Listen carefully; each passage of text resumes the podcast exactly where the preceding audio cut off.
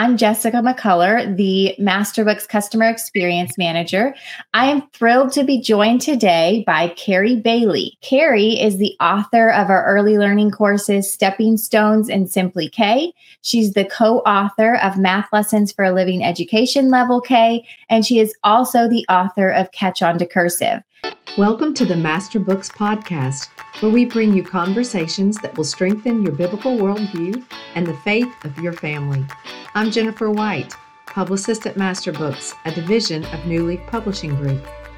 As host of this show, I'll be opening the doors to the Master Books family library of books, authors, and curriculum. For over 45 years, our company has been about one thing ink on paper to touch eternity. In a world increasingly at war with God, we are publishing to partner with you to disciple your family, the church, and the nations. Thank you so much for being here with me today, Carrie. Thank you for having me. We're going to be talking about the importance of proper brain development. Carrie um, has been an amazing addition to the Master Books team of authors because of her understanding and ability to keep things developmentally appropriate for today's student. So, before we jump in, Carrie, will you go ahead and tell us a little bit about yourself and your background? Sure. Um, I have a degree in early childhood education and I have had some years teaching in the school system and several years homeschooling my own children, which also has presented some challenges. I have also taught a year at special education and have some graduate hours in that. And then I've also like taught at my church and helped with like curriculum things there as well for several years. Okay, awesome. Thank you. So here at Masterbooks, we often talk about curriculum being developmentally appropriate. So what is what do we mean by that term when we say developmentally appropriate and how does this connect with the concept of proper brain development? Okay, so developmentally appropriate means that it is on our child's level where they are in their development. It doesn't necessarily mean that, okay, all first graders should be reading or that they should even be reading the same material. It doesn't mean that they aren't progressing because to develop and to be developmental means that it is progressing, um, that it's it's changing over time. It is growth related, and so we see those growths it just may not be at the same rate as the child next to them. So, what we are doing by saying it's developmentally appropriate is making it where each child can succeed at the rate that they are at. And then also taking into account what is appropriate for that age level, um, not just academically, but physically, um, mentally, emotionally, spiritually, all of those things come together to make up who we are. And so by only addressing one of those areas, that's not always the most developmental approach. It's usually actually not the most developmental approach um, because we're just focusing on one area and not the whole entire individual. Okay, so kind of like um, maybe in a snapshot of that would be when we're looking at what is developmentally appropriate, where we're looking at the whole child instead of just one aspect of the child and where they're at in that one aspect, we're kind of looking at all of the different components that make up each individual person. Yes. And then we also have to take into account, I mean, it's just like you and I. God made each of us unique. You have strengths that I don't have. I have strengths that you don't have. And so we celebrate those with when we can focus on the child's development and where they are, then we are celebrating that child as being valuable for the strengths and weaknesses that they do have. And even as we are grown, fully grown individuals, you and I still, you have strengths and I have weaknesses, and I have strengths and you have weaknesses. They aren't the exact same. You may have walked before me, you may have talked before me, but here we are now and our development is you know it's similar um, there are you know areas in genes as far as genetics and things like that that i may have developed where you did not develop as quickly but that's okay. We still ended up to be a grown adult, you know, capable of communicating and thinking and and successful in life. Both of us are, you know. So um, what we do is a lot of times we like to teach to the masses, and we like to say, well, here, this is what this age level should know and should be doing. When instead, if we take a step back and say, well what what should they actually be doing? What are they capable of as far as their development? And when we stop trying to teach to the masses we actually help improve not just our own children's self-esteem but their overall outlook on life their overall outlook on learning we reduce stress for them which is huge in learning who wants to learn when they're stressed you know we often use that analogy of trying to get in a tornado shelter or learn how to, you know, what would you do if the hurricane comes? Well, if they've never been taught that before and never practiced that in that moment when that hurricane is hitting, that's the stressful time. It's not the time to learn how do we protect ourselves in a hurricane. So that's kind of what you have to think about is is promoting that love of learning. If we can promote the love of learning at a young age and not make it um, so structured and so um, rigid, I'll use that word, um, then you know that's going to help our children be successful in life in whatever they go to do. Because anyone who loves learning constantly wants to keep learning their whole life, even me. You know, there are things that I want to keep learning. So absolutely, I love the um, how you said how you said that we should be celebrating our differences um, definitely that's something that I even talk about with my kids because I yeah. think that is so important. It's important for us to model that for our children and for our children to learn that at an early age. Absolutely. So, um, you talked a little bit about this, but uh, maybe you could go into it a little bit more. Why is this proper brain development such an important thing for us to focus on? What benefits do we see when we take this into account with the way that we're teaching our children? Well, too often, like I discussed, we hold an inflexible belief of what academics should be and who is valuable and who is intelligent. And we think it, you know, needs to look a certain way when in fact it doesn't. And so by celebrating who that child is and honoring all learners, um, that is going to meet those needs on that whole child approach, like we talked about. And that's going to help them be successful and to progress actually more than they would have if we were just trying to have that inflexible learning style. Absolutely. That's so good.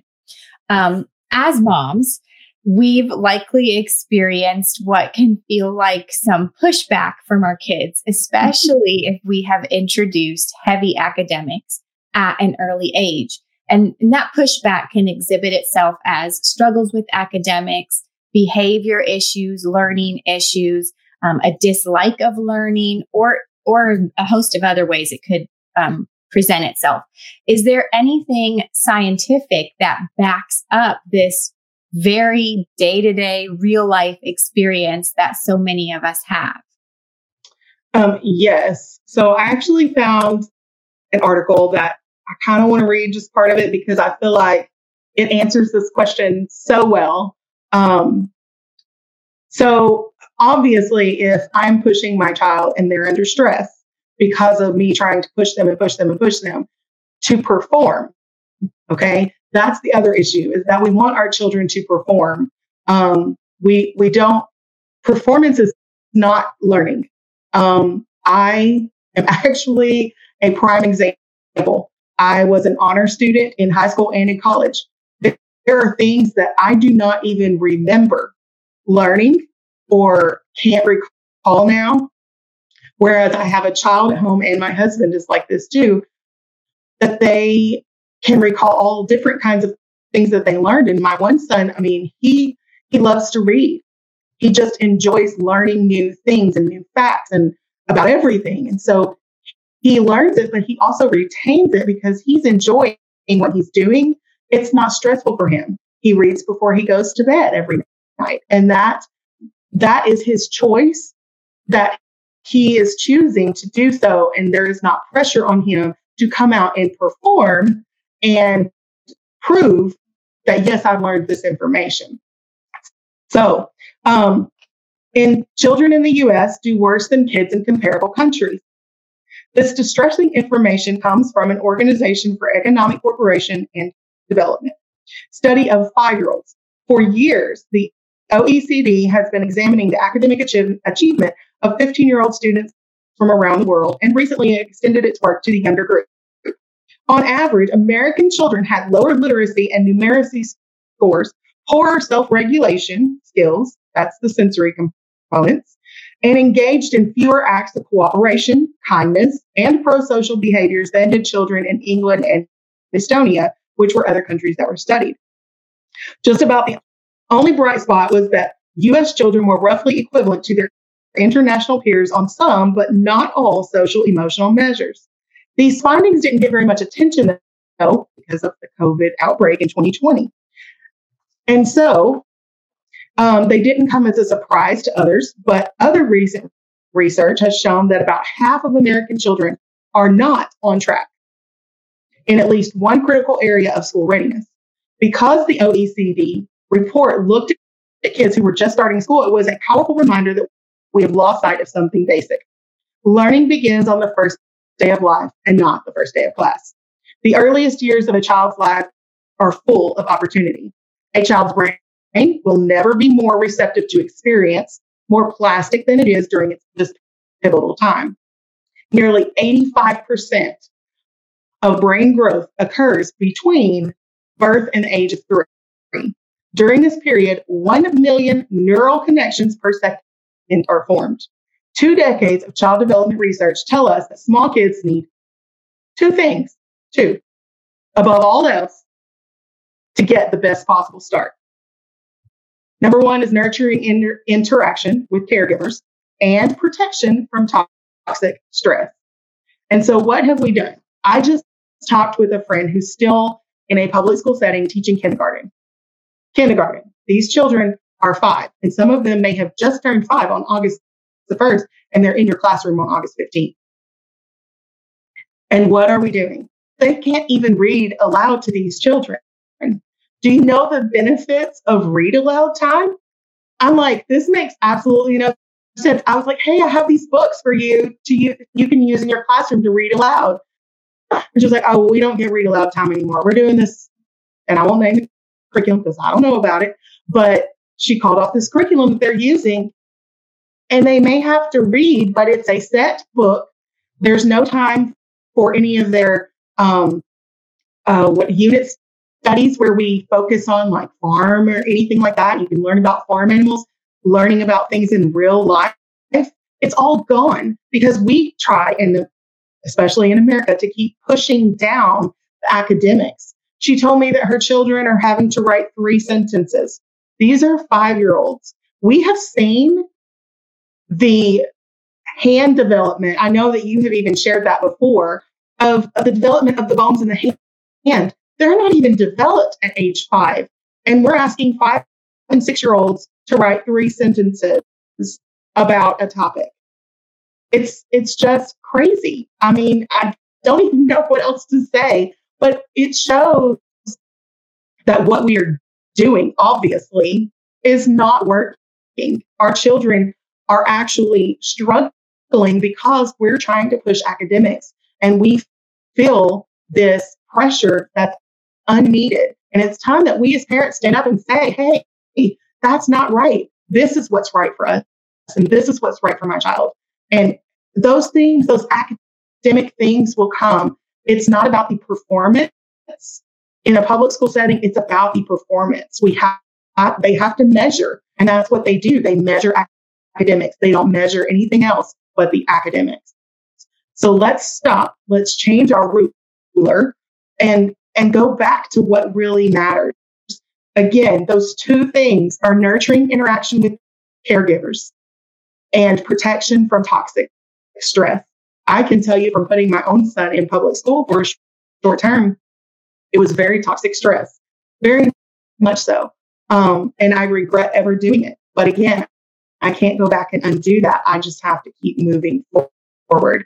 But if I could encourage anyone, I would encourage them to homeschool because nowadays it's not just the stress on the child, but it's that stress on that teacher, which then they're not going to be a nurturing caregiver if they are completely stressed out all the time. So that's unfortunately um, a consequence, a negative consequence to pushing down education. Absolutely. Wow. Some of that was really eye opening and some of the findings there. So, um, kind of along some of these same lines, but something that I have found interesting um, is that my children don't even play the same way that I played as a child.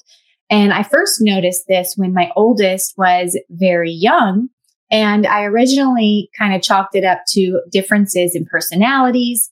But over the years, I began to realize that this is something that's actually occurring with most children simply mm-hmm. because our society is so different today than it was several decades ago.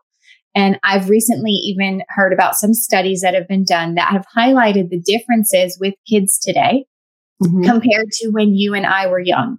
So keeping this in mind, um, can you talk about why the curriculum that was used, possibly successfully, you know, even 15 to 20 years ago, simply really, it, it just can't address the needs that today's students have? Well, so you are correct. Um, today, if we look at it, you know, there are things that we have. There's way more toys, way more TV, way more electronics. And those things that's that's one of the reasons, like for instance, in the curse of course, that we are having to put in core exercises. Whereas when I, I was a child, those things were unheard of. Um, our children didn't need as much OT because they were out with the stick in the mud or jumping on a trampoline or riding their bicycles. And I know a, lot of homeschoolers do fabulous job at getting their children outside, connecting them with nature. Um, it is actually proven. I was reading something else because I have children with ADHD. So I was reading something else that there is a study that proves that children with ADHD do better by playing outside in nature in the sunshine. It increases, um, I think it was like it's vitamins that they needed to, but it helps them so much more than doing those exact same activities outside as inside. So they've done a study to compare the two versus inside. And some of that too is the world that we live in. You know, parents are afraid to let their children go outside and play. You know, even from when my first son was born, he's going to be 16 in October, until my last son, you know, there's a huge difference on what might have been allowed for my first son to do and my last son to do. Same thing with me. There were things that my parents allowed you know, I talked with a friend and she was like, well, we drove at 17 across country, you know, from Arkansas to California, just me and my friend. Well, no one, well, okay, maybe someone might, but you know, nowadays we stop and think there is no way I am letting my child do that. You know, it's not safe. And there's tons and tons of factors that we have to account for.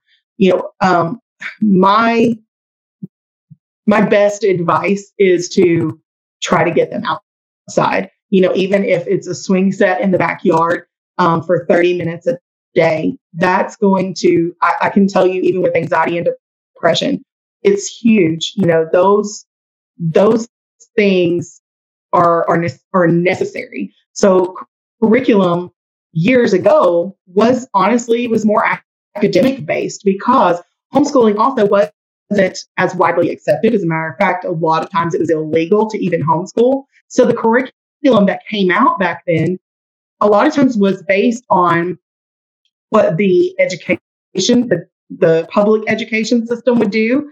And then they would try to um, incorporate some type, usually some type of scripture along with that.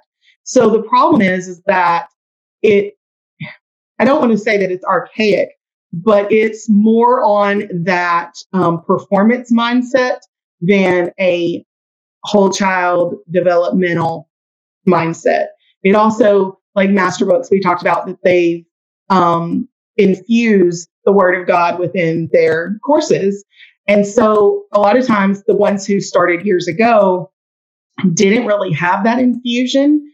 It was more of just thrown in there as a let's add this in. Or they may have it separated where it's just here's our Bible class and then here's the rest of our academics. So they may have done it that way. And, you know, some people may prefer that. But I feel like when we do that, it's almost like us teaching our child in just the one area because you can't remove the Bible from everything in life and only focus on, let's say, just math or just language arts. Because, I mean, look at the Bible. That's that's language. That's communication to us. That's that right there is language arts. And so when we remove all of that, that's when we again are just focusing in one area instead of the whole picture and and infusing that word in every subject. Great. So kind of along the lines of moving in the direction of spiritual things like and as we've discussed today, we care a lot about healthy development of each individual child, but that goes beyond just academics or physical development. We, we care about the spiritual development of each child as well. Um, we are passionate here at Master Books with starting every resource with the foundation of a biblical worldview. We like to say that Master Books curriculum is gospel infused, not gospel starved. Um, so, with this in mind, how does scripture tie in with the idea of proper brain development? So, um, I like to look back to the word of God for that answer. So we know that Jesus grew in stature. He also grew, you know, we look at when he was younger, when he was 12 and he went into um, the temple and was talking with priests and he was teaching them. And Mary didn't know where he was and she came. When she came to him, she made him leave and go home with her. And she knew it wasn't his time yet. She knew that he had not grown, maybe maturity wise, to handle everything he needed to handle. And I find that amazing because, again, she's the mother. He was God in flesh, but she's the mother of that God in flesh saying, Hold on, you're not ready for this. Then later, we see him go um, for his first miracle, um, turning water into wine. And she tells them, take it to Jesus. You know, he's gonna, he'll take care of this. And he tells them, you know, it's not time. And she again says, take it because she knew it was time. And I find that valuable of the mother and the instinct that she had and the wisdom that she had. Um, we've been studying Proverbs at home this year with our, we're doing Bible quizzing. And it talks about, you know, the fear of the Lord is the beginning of wisdom. Fools despise wisdom and instruction. Um, you know, I can go on and on and on, obviously, in Proverbs about the knowledge of God and learning isn't just without, well, learning without that, it's void. You know, the Bible tells us the word of God does not return void. And so without the word of God, then there it is void. And so we can't, again, we cannot take away the scripture from what we are doing. We cannot take away um, learning to be wise, um, you know, not in our own eyes, of course, as it says, be not wise in thine own eyes. Fear the Lord, depart from evil. Those are the things that help us to be more knowledgeable.